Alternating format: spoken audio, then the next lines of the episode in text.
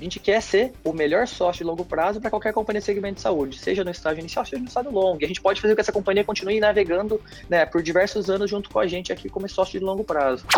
A pandemia, se você for para pensar, ela teve dois efeitos. Né? Um efeito é uma mudança de hábito forçada, tomado com uma necessidade de adequação da regulação. E esses dois efeitos é, viabilizaram uma série de inovações. Me juntei a DNA justamente quando a gente estava montando essa prática de venture capital aqui, é, em 2017. É, e até uma coisa curiosa, assim, Ralf, a primeira, a primeira reunião com um empreendedor de healthcare foi, foi com um empreendedor que ele estava montando um, um, simulador de órgãos para tipo, pesquisa clínica. E, é. foi curioso porque era, era um negócio de biotech muito intenso e eu, eu olhei e falei, caramba, eu sou incapaz de fazer uma pergunta para esse cara aqui. Fazendo, o que é esse segmento? Você ficou e, pensando, vale a pena investir ou não vale a pena investir? É, como é que você toma essa decisão? Exatamente. E aí, e aí é, foi curioso porque assim, no início da minha jornada aqui da DNA, eu diria que nos primeiros três meses aí, eu fiquei quase que mergulhado aprendendo. Esse é o podcast do Café com Investidor, apresentado por Ralph Manzoni Jr. Olá, bem-vindos e bem-vindas ao Café com Investidor. Eu converso hoje com Luiz Henrique Noronha, ele é sócio da DNA Capital. Noronha, é um prazer recebê-lo aqui no Café com Investidor. Não, o prazer é todo meu, Ralf. Muito obrigado pelo convite. De verdade, para a gente é um prazer estar aqui, né, podendo falar um pouquinho da DNA aqui para você. É, e também até um reconhecimento aqui por né, todo o trabalho super interessante que vocês têm feito, é, não só no podcast, mas também no Neofeed como um todo, é, trazendo conteúdo de qualidade sobre tecnologia e levando isso né, com, com, com, um conteúdo jornalístico excelente. Então, poxa, super obrigado pelo convite, é um prazer para a gente estar aqui. Legal, então, Noronha, vamos começar com você explicando como surgiu a DNA Capital. Claro, claro, vamos lá. Então, a DNA, na realidade, ela parte um pouco de um sonho. É, né, de um empreendedor aqui brasileiro que é o Pedro, né, Pedro Bueno, é, de continuar é, apoiando empreendedores do segmento de saúde, né, e colocando capital efetivamente em economia real, né. É, e a DNA nasce também com esse sonho de ser uma casa de investimento 100% focada no segmento de saúde. Que hoje né, o mercado está né, super né, crescendo e muitos investimentos acontecendo no segmento, mas que originalmente lá atrás, em 2012, não era uma tese tão óbvia né, como ela se torna hoje. É, e mesmo quando você olha aqui no mercado americano, a gente tem um escritório aqui em São Francisco também, é, quando você olha no mercado americano, é recente, essa movimentação de fundos especialistas em health tech, é recente aqui também. Então, então a DNA nasce um pouco desse sonho de continuar ajudando, né, ser o melhor sócio de longo prazo para companhias do segmento de saúde. É, quando você olha né, de, de 2012 até agora, a gente né, se especializou como uma casa que faz transações maiores né, de private equity em saúde e também de venture capital, né, investimento em empresas menores. Então, DNA nasce um pouco desse sonho e a gente foi, obviamente, ao longo da jornada trazendo outras pessoas que também compartilhavam desse sonho e que queriam ajudar a construir um pouco companhias aí do segmento de saúde. Então, me esclarece um ponto sobre a DNA Capital Noronha, porque você disse que surgiu do Pedro Bueno, que é da família controladora da DASA claro. e também da rede de hospitais Ímpar. Claro. Mas é, o DNA não é um fundo da família. Hoje ele é aberto a outros investidores? É, claro, não, eu posso falar um pouco disso sim. É, é, o primeiro fundo, os primeiros fundos da DNA, eles eram 100% é, é, investidos pela família Bueno. A família Bueno é um dos principais investidores e foram, na realidade, grandes mentores até da DNA, né, que ajudaram a gente com toda a expertise que tinham de construção de companhia no segmento de saúde a ter uma visão até mais ampla desse segmento. É, e aí, mais recentemente, né, nos nossos fundos mais recentes, a gente foi trazendo também outros investidores que também compartilhavam um pouco dessa visão de continuar alocando né, capital em companhias do segmento de saúde. Então, é, é, alguns até já estão nessa pública, a gente já divulgou, né, a gente tem aí né, Temasek, super investidor aqui junto com a gente, né, FIT, e alguns outros investidores também que estão sempre junto com a gente nas nossas teses. Mas é, e essa é uma dúvida recorrente, tá, Ralf? A gente é, enfrenta ela aqui, é, sempre, sempre essa dúvida surge, né? É, mas a forma como a gente olha isso daqui é, poxa, a família Bueno é um dos nossos grandes investidores e ajuda a gente em uma série de coisas em profundo conhecimento desse segmento, assim como outros investidores também, né? Assim como, poxa, Temasek, por exemplo, que é um investidor importante que junto com a gente tem uma prática global de investimento em saúde, tem muito expertise em investir em companhias em diversas geografias também. Então, é, acho que a nossa abordagem aqui, né, para né, nosso grupo de investidores é ter essa base que ela é que ela é bastante pequena de investidores, mas de gente que está muito próxima da gente, que faz muito, muitos investimentos com a gente. É, são, são, jornadas que a gente olha né, para 20, 30 anos de construção de relacionamento. Né? Não é uma. É, né, não é um investimento específico, é falar, puxa, como é que você, na realidade, se torna um sócio também de longo prazo dos seus investidores. Assim como a gente faz com as companhias, a gente olha também para a nossa base de investidores. Gente fala, puxa, vamos construir aqui uma jornada que vai ser de 20, 30 anos, porque não é um, não é um investimento, né? São, são dezenas de investimentos, e quando você olha isso daqui com um horizonte de tempo um pouco mais longo, começa a fazer bastante sentido você ter essas relações que são muito próximas com esses investidores que estão junto com a gente, né, apoiando companhias do segmento de saúde. Né? Então, é, é, então, um pouco como é que a gente olha isso aí, né? Mas, é, mas voltando assim no ponto da tua pergunta, né, a gente tem uma base bastante ampla de investidores hoje. Você já começou comentando que é um fundo especializado em saúde, que é, evidentemente, hoje algo que muita gente tem é, olhado. Mas dentro da tua tese, é, existe algo específico em saúde que vocês estão olhando ou vocês têm uma tese abrangente na área de saúde? Claro, claro. Não, tem sim. É, e aí, obviamente, aqui depende do quão com o especialista e com fundo você quer ir aqui na, na, toca do coelho. A gente pode aprofundar aqui um pouco alguns dos pontos, é, mas de forma mais ampla, dentro do que a gente olha né, de healthcare, porque healthcare é um segmento que, embora a gente fale, poxa, a, gente é, é, a forma como a gente se descreve é monossetor, multi-estratégia. Né? A gente está só no segmento de healthcare em diversos estágios de companhia. Porém, para quem é um pouco mais especialista em healthcare, você já consegue olhar os subsegmentos de healthcare. E aí sim a gente começa a especializar em alguns deles. Então, por exemplo, na nossa prática de venture capital, a gente tem focado muito em companhias de software, né, de tecnologia em saúde, é, de digital health, né, que são companhias que de alguma forma estão digitalizando a jornada do paciente no médico, trazendo né, eficiência e tecnologia para a cadeia de saúde, e para um, um outro tipo de vertical que a gente chama de tech-enabled services, né, que são, são serviços que escalam com tecnologia. E aí, é, um exemplo, a BIP aqui, né, que a gente investiu aqui no Rio de Janeiro, que, poxa, é um serviço que ela leva serviços de saúde para casa das pessoas. Né, quando você, você dá um passo para trás, você olha, ela é uma companhia de saúde, mas que tem uma complexidade logística enorme para você operar e mover né, enfermeiras e carros pela cidade. Então, é um serviço que escala muito com tecnologia. É, é, e aí, na nossa prática já de private equity, a gente fez algumas teses que são poxa, gente, como, como foi, por exemplo, dada né, a consolidação do segmento de laboratórios, ou Vivio, né, que é a consolidação de distribuição. Então, a gente está olhando muito aqui, né, providers, companhias que de alguma forma estão rodando em volta do segmento de saúde também. É, e correlatos, né, você olha, por exemplo, a gente fez uma tese no passado que chamava Lavebras, que era uma tese de lavanderia industrial. É, você fala, poxa, não me parece muito healthcare, mas por outro lado, quando você começa a entender um pouco mais, para o hospital é muito importante, né? Você ter um serviço muito bom e com um SLA alto de, de lavanderia, né? Uma das coisas que trava o hospital, né? Você não tem, por exemplo, lençol, uniforme.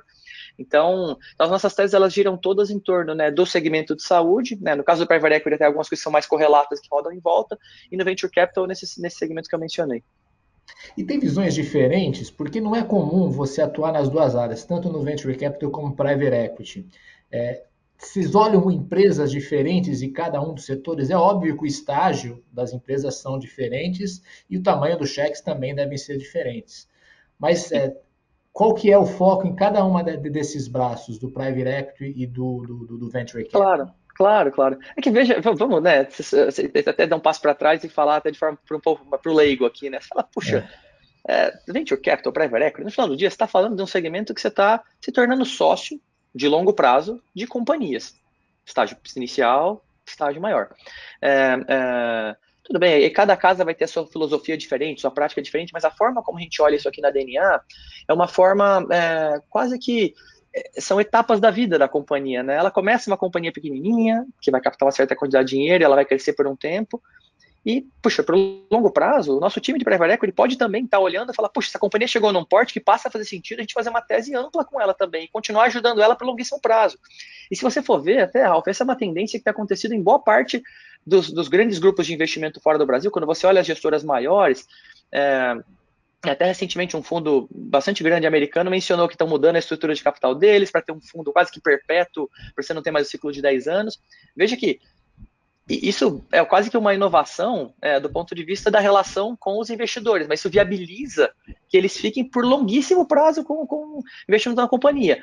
E aí você fala, pô, mas isso, por que isso é tão relevante? Porque a, a companhia, quando ela está numa trajetória exponencial de crescimento, é, o, o, exponencial, lembra que ele, ele, é mais, ele é mais devagar que o linear no curto prazo, mas chega uma certa hora que você ficar um ano, dois anos, três anos a mais com uma companhia, significa que você está duplicando, triplicando, quadruplicando o valor dela. Então, é, puxa, qual que é o momento certo, né, de você falar, puxa, legal, a gente ajudou essa companhia para essa jornada dela, agora ela está no mercado público, ela vai seguir a jornada dela. Então, a gente aqui na realidade tem essa visão que ela é quase que uma é, uma visão de longuíssimo prazo, para realmente ser um sócio de longo prazo para qualquer companhia de segmento de saúde. Isso vem do, né, de uma companhia que está no estágio inicial, a gente consegue apoiar ela por né, diversos anos da jornada dela.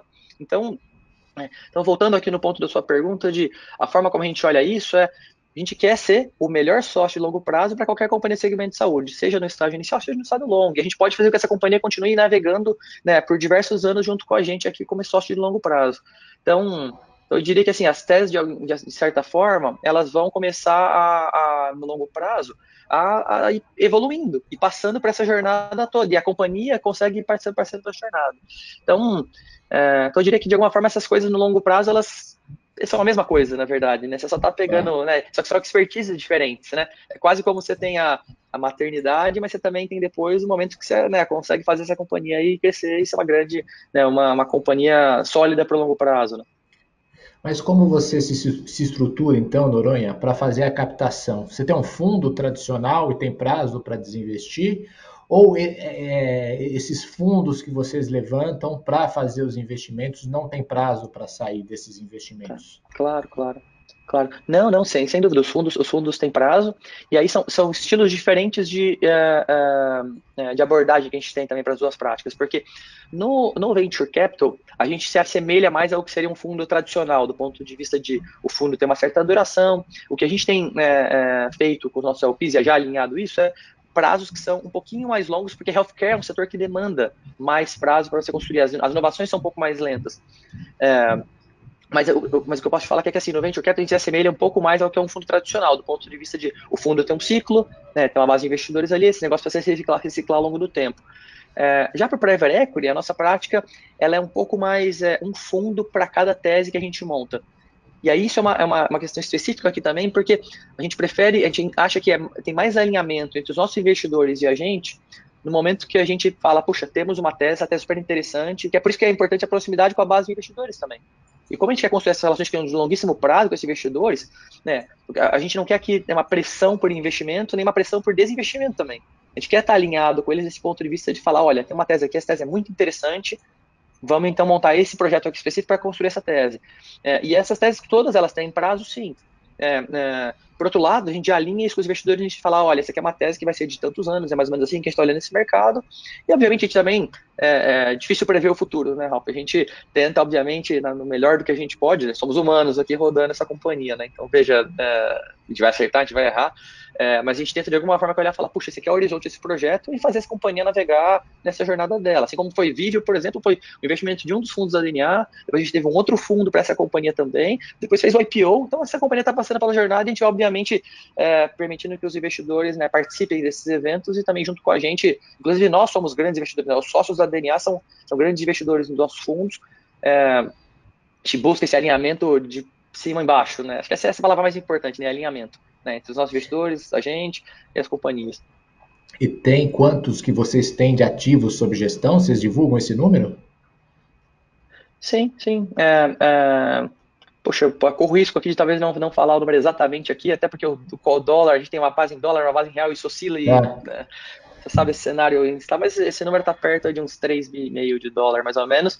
É, é, mas é, é se oscila aqui um pouco, a gente tem, na verdade, pro, pro Venture Capital, nosso primeiro veículo foi um veículo de 150 milhões de dólares, é, investindo nas duas geografias, né, tanto no Brasil quanto nos Estados Unidos. É, e aí no, no Private Equity a gente monta nessas estruturas que são por, por investimento que a gente faz, justamente visando esse alinhamento maior. E você tem ainda veículos abertos, fundos abertos, ou você já investiu todos os fundos no Venture Capital, que é diferente do Private Equity?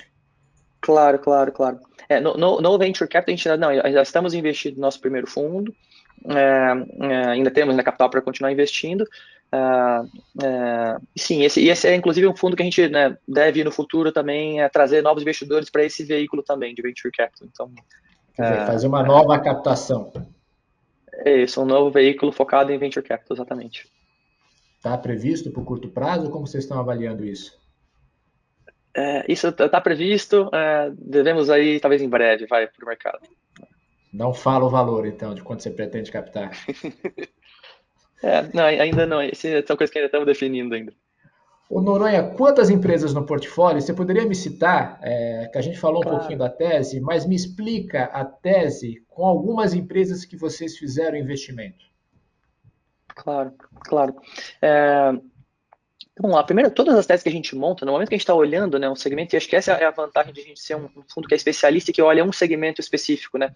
É, é, a gente está profundamente procurando oportunidades e quase que trincas no mercado de saúde, né? Que você fala assim, puxa, tem um espaço aqui que não está ocupado e que a gente pode, de alguma forma, né, ajudar o empreendedor a olhar para aquele segmento e navegar. Então, é, esse até é um caso né, curioso, porque o primeiro investimento que a gente fez de Venture Capital, essa companhia que eu mencionei chama BIP Saúde, que é de, né, de serviços de saúde em casa.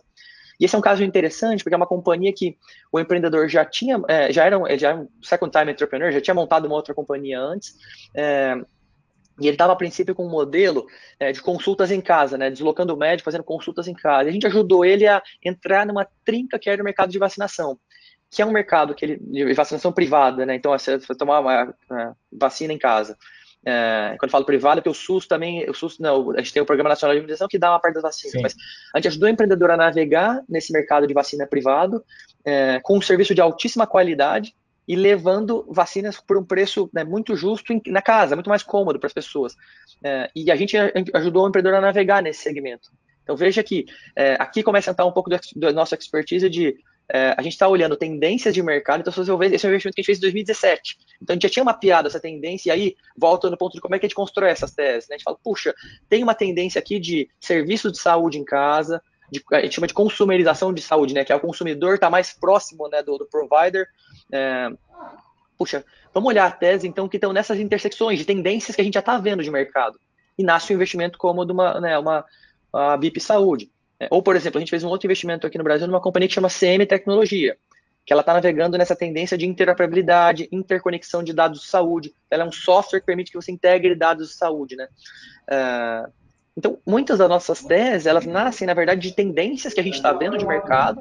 A gente fala, puxa, acreditamos que o mundo está indo para lá. Né? Essa aqui é uma mega tendência que a gente mapeou. Vamos buscar companhias que estão atuando e tentando, de alguma forma, interessar, endereçar essa demanda. É, Assim como, por exemplo, né, a gente fez um investimento na MEMED, que é, digitalização de prescrições. Né? Essa era uma tendência que a gente já vinha mapeando há muito tempo, e aí, puxa, a pandemia, na verdade, é algo que a gente não tinha previsto, mas ela foi um grande acelerador dessa tendência. A, gente foi, é, a pandemia, se você for para pensar, ela, ela, ela teve dois efeitos. Né? Um efeito é uma Sim. mudança de hábito forçada, tomado com um, uma, uma, uma necessidade de adequação da regulação. E esses dois efeitos é, viabilizaram uma série de inovações, né? Assim como você, você né, tinha perguntado antes de telemedicina. Puxa, a telemedicina foi muito acelerada pela pandemia, assim como a teleprescrição também. Você precisava passar a prescrever remotamente também. É, não adianta, né? Você fez uma consulta, precisa de um antibiótico, puxa, como é que você faz para né, pegar esse medicamento na farmácia? Então, as nossas teses, elas partem muito disso. Então, é, você também tinha perguntado do número de investimentos. A gente fez sete investimentos aqui no Brasil. É, é, e estamos com uh, é, 13 nos Estados Unidos, 13 no fundo global. É, então, é, é, e, e de, de, certa forma, investimentos que navegam nessas tendências que a gente está né, mapeando e vendo. Então, por exemplo, outro investimento que a gente fez nos Estados Unidos é uma companhia que chama Clover Health, que é um, é um plano de saúde verticalizado que não, começou em Nova Jersey. poxa, a gente via nessa tendência da, da, como que a verticalização né, gerou eficiência para alguns players aqui no Brasil, como que esse negócio tinha, tinha algumas similaridades com o que estava acontecendo nos Estados Unidos e oportunidades que a gente poderia né, navegar junto ali. É, e aí tem uma série de outras aqui, mas, mas de certa forma, quase todas as nossas teses elas nascem dessa nossa visão do mercado e depois buscar companhias que de alguma forma estão tentando endereçar essas tendências que a gente está mapeando e vendo. Então quer dizer que você tem um mandato para investir no Brasil e nos Estados Unidos ou em qualquer empresa ao redor do mundo? Sim, a nossa prática é global, exatamente. A gente não está tão restrito à geografia, embora hoje nós temos presença física nesses dois locais, né? São Paulo, um escritório em São Paulo e um escritório em São Francisco. E a gente investe dessas duas geografias. Então, assim, muito do nosso foco de investimento está em Brasil e Estados Unidos, é, mas a gente também tem investimentos fora dessa geografia. A gente tem, por exemplo, um investimento é, numa empresa de biotech é, em UK, é, que é um co-investimento entre nós e também outros fundos de primeiríssima linha. É, e que, então, assim, a gente não está tão restrito à geografia, a gente está muito mais restrito a, poxa, qual que é um time muito bom que está atacando uma proposta, né, uma proposta de valor muito clara no mercado muito grande e que está tentando resolver um, né, um problema grande aqui do segmento de saúde. Então, a gente está mais olhando dessa forma, mas o mandato é global. Por que essa visão global? É, investir em saúde, quando você vai pensar em inovação, você tem que olhar para fora, que os exemplos aqui no Brasil, pelo menos os exemplos que você citou, você falou uma de tecnologia de integração, de prescrição médica e de atendimento domiciliar entrando na área de vacinação. Mas quando você fala em moléculas, você fala em inovação, é, você tem que ter esse olhar para fora? É. Não, essa é excelente pergunta, Ralph. Essa é uma excelente pergunta, porque é, aqui também, também tem, acho que, duas motivações. Né? Obviamente, tem uma motivação que é, é para a gente, a gente fala, puxa, onde que vão estar tá nascendo as companhias de saúde que vão estar tá realmente fazendo transformação, fazendo a diferença para o mercado de saúde, né? É, e obviamente que no Brasil tem muito para ser feito, mas aqui nos Estados Unidos também tem uma série de grandes hubs que são quase que berçários de companhias aí muito interessantes nesse segmento de saúde. Então, é, então a gente quer estar próximo desses locais onde essas companhias estão nascendo e estão sendo fundadas. É, é, agora, por outro lado, tem um efeito que é, que é bem específico do mercado de healthcare, que, que ela é uma indústria que ela quase que ela, ela opera em ondas também. É, então você consegue ver, você olha e fala, puxa, o mercado americano é um dos mercados mais envolvidos do ponto de vista de saúde, tem uma série de problemas, mas é, o mercado brasileiro é muito parecido, tem muitas similaridades entre essas duas geografias. É, e a gente também, em 2019, a gente gastou um tempo grande assim, investindo em, tempo em outras geografias, a gente olhou muito China, Índia, Israel, é, porque são mercados que, que têm, você olha, especialmente Índia e China, são mercados que está começando a nascer a saúde suplementar lá. É, então, assim, a, o percentual de população segurada é muito pequeno, basicamente são expatriados de companhias que estão que estão né, que tem operação lá, né? Você pega os, os Googles e as Amazons da vida que tem operação nessas geografias. É, e você fala, puxa, como é que se viabiliza um mercado né, de saúde suplementar? E, e, e, como a gente já viu isso acontecendo no Brasil, você já consegue quase que prever quais são os passos que esse mercado vai tomar. E obviamente que em alguns momentos, alguns mercados pulam alguma das etapas, mas você consegue minimamente ter uma visão de aonde está a tendência. Então, é, faz sentido ter essa visão global por, essas, por esses dois aspectos. É, e acho que também tem uma outra, uma outra perspectiva que é interessante, que é, é healthcare tem algumas especificidades desse mercado que acho que talvez seja um, um aprendizado interessante né, para quem está ouvindo a gente, que acho que diferentemente de fintech, por exemplo, quando você ataca um subsegmento de fintech, né, você olha, olhar o produto cartão de crédito, olhar o crédito consignado. Cara, são mercados de dezenas, se não centenas de bid real. Então, por mais que a startup esteja num nicho muito específico, você constrói companhias imensas nesse subsegmento de fintech. Quando você olha para healthcare, é, esses subsegmentos, em geral, eles são pequenos. Né? Então, acho que um, um, aprendizado interessante aqui é que, acho que quando você olha o mercado de fintech, por exemplo, são dezenas de mercados de dezenas ou centenas de bid real. Quando você olha healthcare, às vezes são milhares, dezenas de milhares de mercados de centenas de milhões talvez alguns bi, alguns são de dezenas de bi de real, e muito poucos chegam a centena de bi.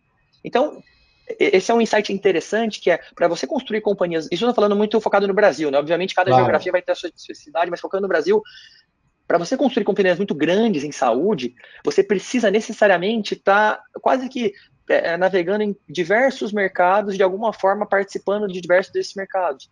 Então, é, é que é por isso que é muito importante você entender como que você navega nessas dinâmicas específicas desse mercado. Então, é, é, eu acho que a visão global, ela até ajuda a gente também a ver, puxa, como que esse problema específico é resolvido em uma outra geografia, como é que eu posso né, trazer essa, é, esse aprendizado que a gente teve de uma outra geografia para cá e ajudar empreendedores locais também a fazer coisas muito transformacionais para o segmento aqui. Então, então, a visão global, eu diria que ela ajuda também a amplificar a nossa visão, né? Ela aumenta né, o campo do que o que a gente não sabe que não sabe, né? Você traz a luz para o campo do que você não sabe que não sabe. Então é, é, a gente olha um pouco a visão global ajuda, né? Você fica tá ali quase que com é, aprendendo mais ali. O Noronha, você falou que investe, que as teses são baseadas nas grandes tendências. Que tendências vocês estão enxergando agora? Claro, claro, não, tem, tem diversas tendências. Acho que uma, uma, algumas das que eu mencionei aqui, como, por exemplo, essa que a gente chama de consumerization of healthcare, né, que é a consumerização de saúde. É, e, e, aqui, basicamente, o que é essa tendência? É cada vez mais o paciente está empoderado para ser dono da própria saúde. E ele ser um agente ativo na, na condução da própria saúde dele. Interagir melhor com o médico, utilizar de forma mais eficiente o sistema de saúde. Então, é, acho que mais e mais é, construção de saúde é uma, a gente vai ver é, companhias sendo criadas aqui nesse segmento. É, aí, puxa, tem, tem, cara, N, tem N, N tendência aqui que acho que são interessantes. Acho que uma que vale mencionar, que eu acho super interessante, é, é uma tendência muito forte que tem tido de intersecção entre healthcare e fintech.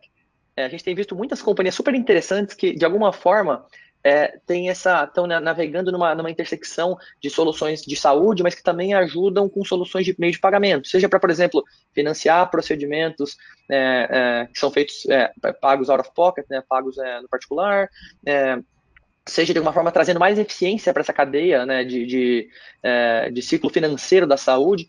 Né, porque você, você para né, você para ver assim, a forma como o mercado está estruturado na saúde suplementar, né, você tem uma fonte pagadora clara que é a operadora. É, só que essa operadora está pagando um provider, por exemplo, um hospital, que também está pagando um médico que trabalha em diversos hospitais. Esse ciclo todo financeiro, é, ele é um ciclo super complexo. Você tem uma série de especificidades aqui que nem, puxa, não vale nem a pena entrar no detalhe de todas elas, mas né, de, de glosa, de pagamento diferido, e como é que essa coisa toda se, né, se opera. Então tem, puxa, N tendência que a gente pode falar.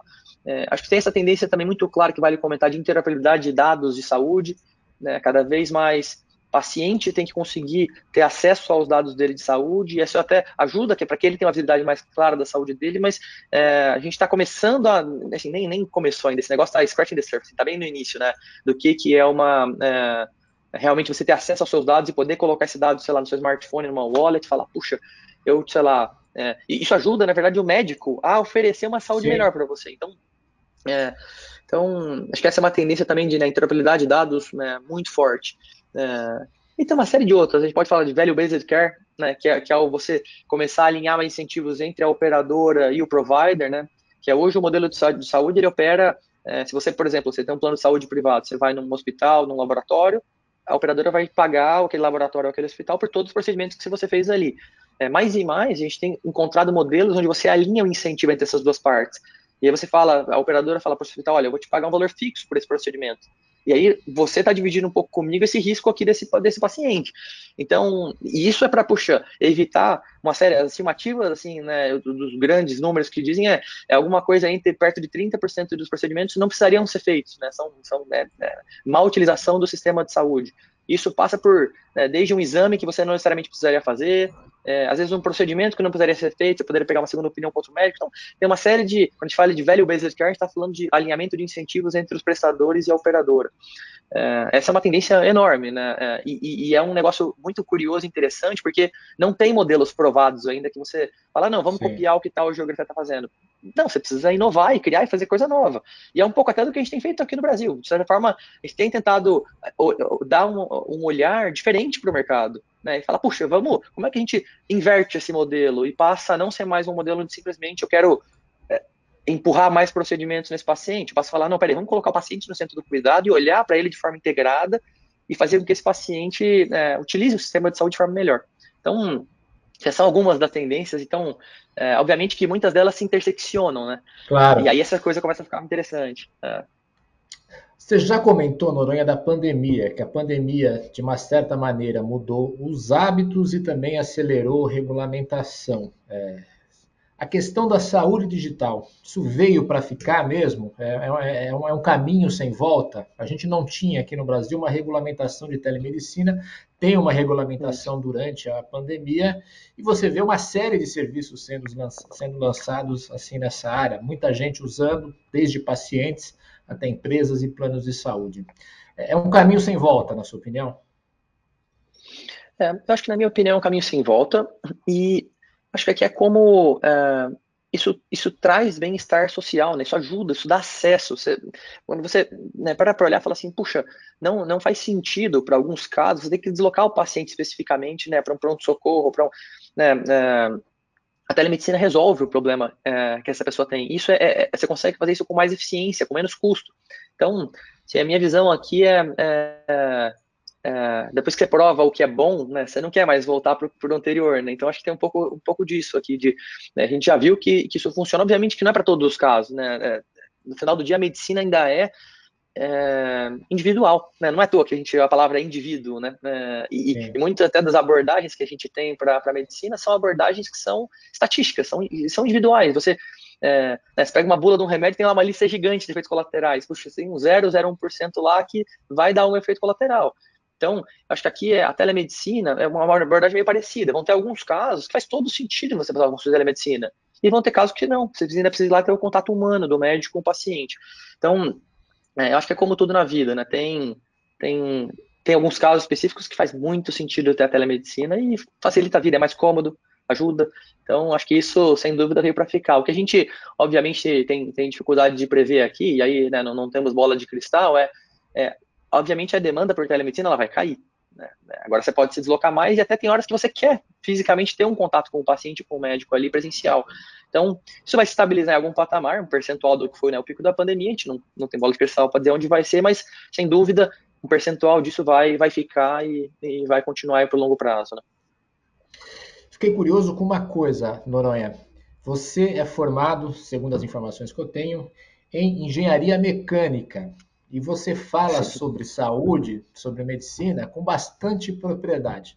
Como que você fez para se transformar num investidor dessa área específico, especializado em saúde e falar desses assuntos que são assuntos também técnicos, porque além do conhecimento como investidor para dar retorno, você precisa conhecer da área, porque é diferente do, do que investir, talvez numa fintech, investir numa health tech claro. tem, tem as suas particularidades e também tem toda a questão da regulamentação do mercado, essas coisas todas. Claro. Puxa, essa é uma, cara, uma jornada de longuíssimo prazo, mas acho que o resumo, o resumo dela, na verdade, parte de um princípio, acho que primeiro, é, eu trabalhei muitos anos, até com uma das pessoas que você entrevistou aqui, né, que é o Patrick Aripol, da Alexia Ventures, é, que ele, ele, usava muito um termo que ele, ele falava que, é, é, que ele falava honestidade intelectual, né, é, que é puxa, basicamente você ter clareza que tem coisas que você sabe, tem coisas que você não sabe, e tá tudo bem, você precisa né, aprender, acho que, é, desse segmento que você sabe menos. É, eu acho que primeiro a abordagem pessoal aqui minha, é, eu sempre tento olhar as coisas com um nível de, de humildade muito grande, porque é, cada para para olhar um pouco da, da, minha jornada. A minha jornada é conversar com empreendedores o dia todo, falo com um monte de empreendedores. E muitas vezes eu estou conversando com alguém que tem um conhecimento ultra específico de um segmento que às vezes eu não faço ideia nem que existe. Então, é, é, acho que cada, né, cada dia, acho que essa jornada do Venture Capital é uma jornada que ela é, ela é humbling né, em muitos aspectos, porque você está é, é, cada dia aprendendo sobre um segmento novo, sobre um mercado novo. É, agora, eu acho que é, é uma questão também de uma jornada de longo prazo já fazendo isso, né? Você vê, eu estou, cara, fazendo venture capital aí talvez um pouco mais de 10 anos aí já, então, é, né, fiz no passado é, muito fintech, fui até CFO de uma das empresas investidas, é, depois fiz muito SaaS, é, é muita empresa de software, e estou aqui na DNA, né, né, nessa prática de Venture Capital. Me juntei à DNA justamente quando a gente estava montando essa prática de Venture Capital aqui, é, em 2017. É, e até uma coisa curiosa, assim, Ralf, a primeira, a primeira reunião com um empreendedor de healthcare foi, foi com um empreendedor que ele estava montando um, um, simulador de órgãos para tipo, pesquisa clínica. E, é. foi curioso porque era, era um negócio de biotech muito intenso. E eu, eu olhei e falei: caramba, eu sou incapaz de fazer uma pergunta para esse cara aqui. o que, que é esse segmento?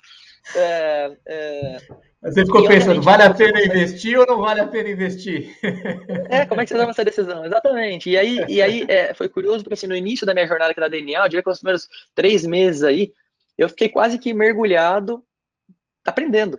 E desde puxar curso online, assentado do lado de todos os executivos que a gente tem no nosso grupo, é, é, e aprendendo. E no final do dia, é, é é um exercício quase que diário de você estar tá sempre, né, com. A gente brinca que é a orelha de Dumbo ali, sabe? Você está ali ouvindo, aprendendo e, e, e, crescendo nesse segmento. Então, eu, eu, acho que saúde é um segmento também que as, as regras, elas são. Elas não são muito claras, né? Ele é um segmento que assim, as dinâmicas competitivas são complexas, que até uma das, das explicações que eu acho por que a gente não tem tantas companhias de sucesso assim no mercado, né? As health techs estão no início da jornada delas ainda. Você pode não tem unicórnio em saúde né? Por quê?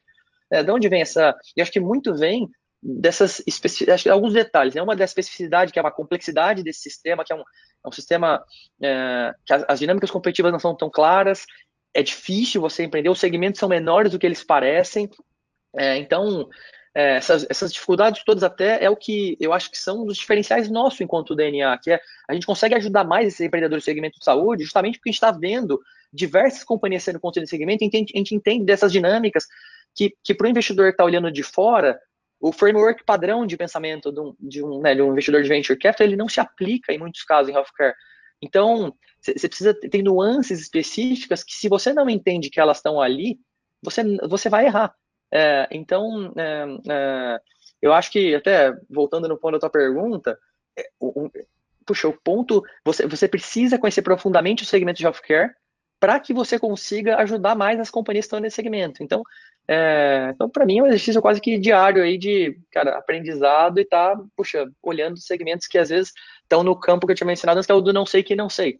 Posso te dar um exemplo aqui. A gente investiu, por exemplo, é, numa companhia que chama Spotlight Therapeutics aqui nos, nos Estados Unidos, é, que eles estão navegando é, é, também nem quero entrar tanto nos detalhes de biotech aqui, mas assim, é, é, é, baseado numa tecnologia que chama CRISPR, que é uma tecnologia de edição genética de baixíssimo custo, e que você está começando agora a desenvolver tratamentos para terapias utilizando essa tecnologia. Então, puxa, é, foi um exercício que para a gente também foi, puxa, de muito longo prazo, né? A gente, inclusive, é, apoia um laboratório de uma pesquisadora que chama Jennifer Doudna, que foi até ganhou o prêmio Nobel por, por, por ter criado essa tecnologia, a gente já está né, tá apoiando ela já há alguns anos, é, e essa é uma das companhias que nasceu ali dentro também. Então, é, muito desse exercício é um exercício de estar tá próximo desses grandes centros de inovação e estar tá ouvindo, aprendendo e tentando mapear quais são as tendências e para onde que esse mundo está tá indo. É, e aí, obviamente, a gente vai acertar, a gente vai errar, mas é, é, gente tenta aqui, né, tá sempre acertando mais do que errando e, e, e, olhando as tendências que a gente realmente acredita que são as tendências para longo prazo aqui, né?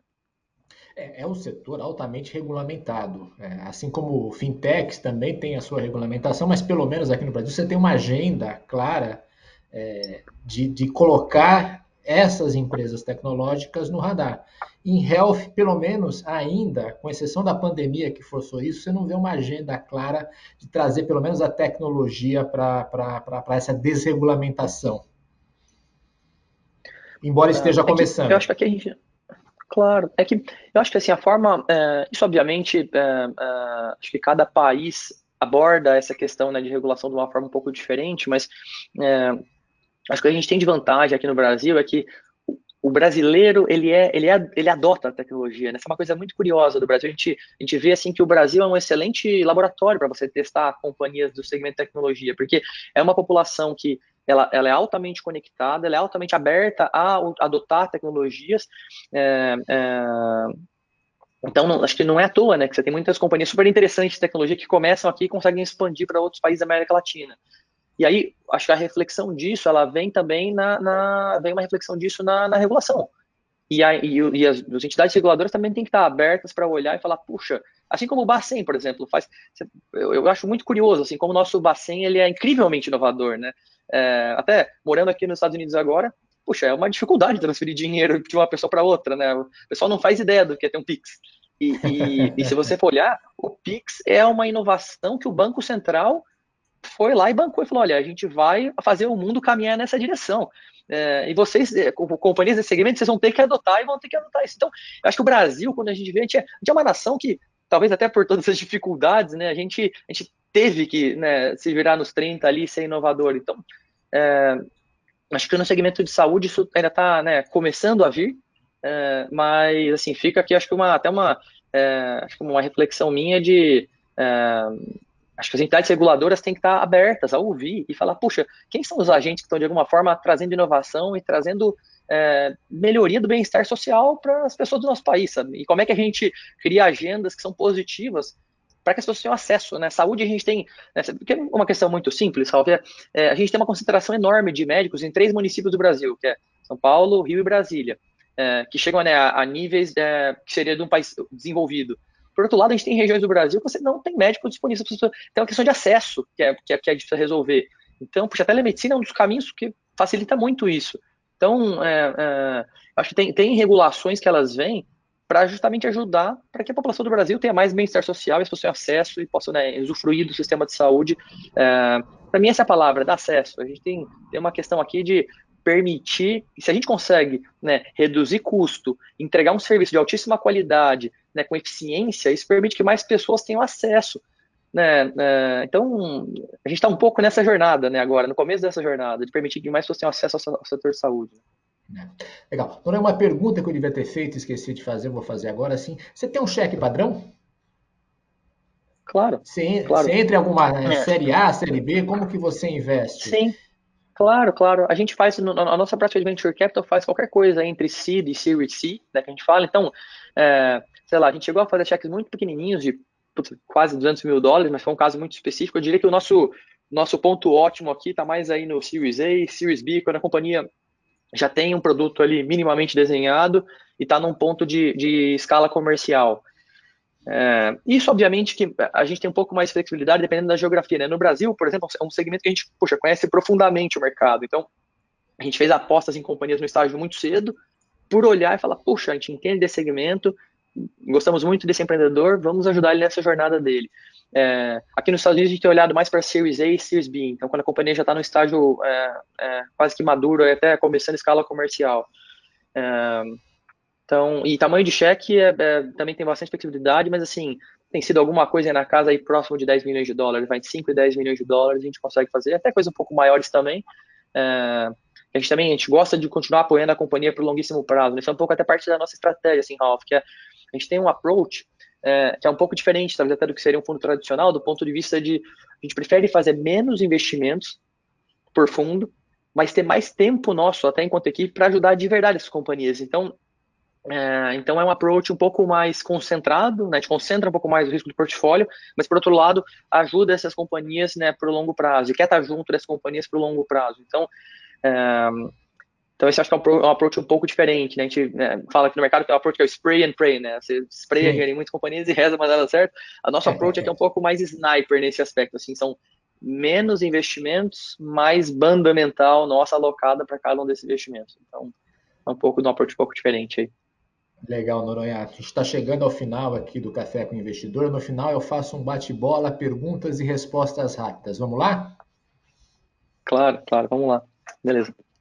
Quem te inspira? Puxa, eu, eu para mim, eu, eu me inspiro muito em, acho que, traços de algumas pessoas é, que eu acho interessantes, assim. Então, acho, por exemplo, eu me inspirei muito no passado, acho que pela garra e pela força de um, um Ayrton Senna, por exemplo.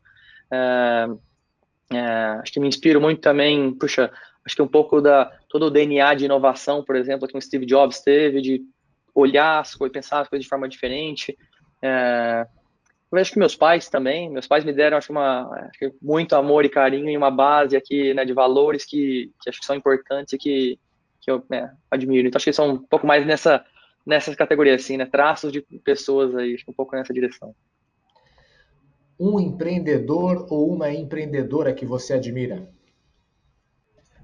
Puxa, eu vou pegar aqui, acho que empreendedores brasileiros, né, que talvez é, é, vocês conheçam, puxa, é, o próprio Vander, né, daqui da BIP Saúde, que é uma empresa do nosso portfólio, faz um trabalho assim super interessante de levar a saúde de altíssima qualidade para casa das pessoas. Acho que isso, poxa, muito, muito interessante o trabalho que ele tem feito ali. É, acho que caras também que estão fazendo um trabalho é, de resolver dores grandes né, do mundo. Né? Você pega um, um cara como Elon Musk, por exemplo, que está atacando problemas que são, poxa, é, fundamentais, né, de, poxa, de matriz energética, né, de deslocamento, né, sustentabilidade, é, acho que são é, problemas que a humanidade precisa resolver, né? E aí é muito interessante ver se empreendedores de alguma forma estão atacando esses grandes problemas, tentando resolver os grandes problemas da humanidade. Né? Então, que te ajuda a te tirar do lugar comum aqui, né? De é, tá olhando simplesmente a oportunidade de negócio, mas sim, puxa, qual é o impacto desse negócio, como é que você consegue efetivamente trazer impacto de longo prazo na sociedade. Um erro. Puxa. é, Puxa, acho que são muitos, na verdade, né? A gente somos humanos de novo aqui tocando essas, essas coisas, Sim. mas é, é, acho que tem casos onde é, acho que muitas vezes talvez os erros são vêm de pontos cegos que você tem, né? De leituras equivocadas que você faz de algumas situações que você fala, puxa, estava olhando esse problema por um ângulo e na verdade é, não era. É, então, é, acho que muito do que eu tento aqui no meu dia a dia é, é ter essa clareza, porque eu, quando eu mencionei eu não sei que não sei, ele parte de um princípio aqui de tem as coisas que você sabe, tem as coisas que você não sabe, que você tem clareza que não sabe, e tem as coisas que você não sabe que não sabe. E que isso aí, na verdade, é boa parte do conhecimento da humanidade, né? A gente não faz ideia que não sabe. Então, é, eu, eu, tento, de alguma forma, aqui ter muito clareza desses meus pontos cegos para não é, não pisar e não cair neles, assim. Então, acho que é um pouco, um pouco nessa direção. Um acerto Acho que um acerto, talvez, meu é eu tento sempre, né, em todas as relações que a gente constrói, seja né, minha com os meus sócios na DNA, ou puxa, com, com as companhias com a qual a gente se torna sócio, é, é ter um approach aqui de muita franqueza, muita transparência e muita clareza, né? De falar, puxa, é aqui que a gente está, né, aqui que a gente consegue ajudar.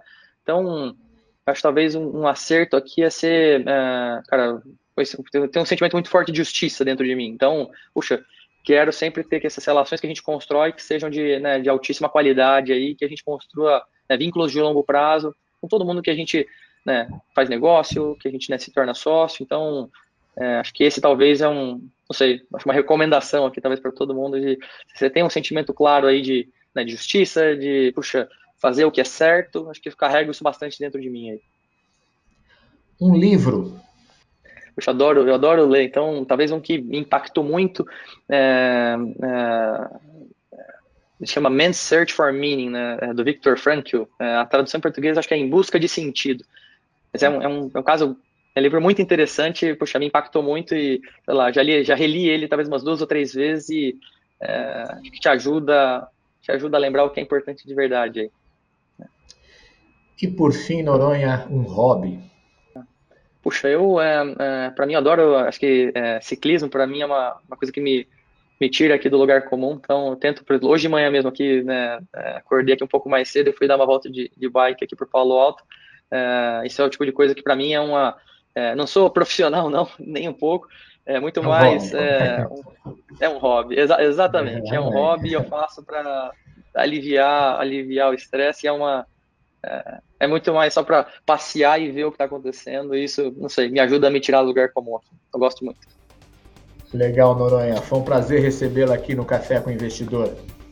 Não, foi um prazer enorme, Rafa. Espero que tenha né, ajudado aí, né, o pessoal a conhecer um pouquinho mais desse segmento que é super interessante que é healthcare. É, de novo, obrigado pelo convite e parabéns aí pelo trabalho que vocês têm feito, que é super interessante. Obrigado mesmo, Rafa. Foi um prazer. Você ouviu o podcast do Café com Investidor, com a apresentação de Ralph Manzoni Jr. Para assistir nossos programas, acesse o nosso canal no YouTube Neofeed Brasil. Para receber notícias em seu e-mail, acesse o site www.neofeed.com.br e assine a nossa newsletter.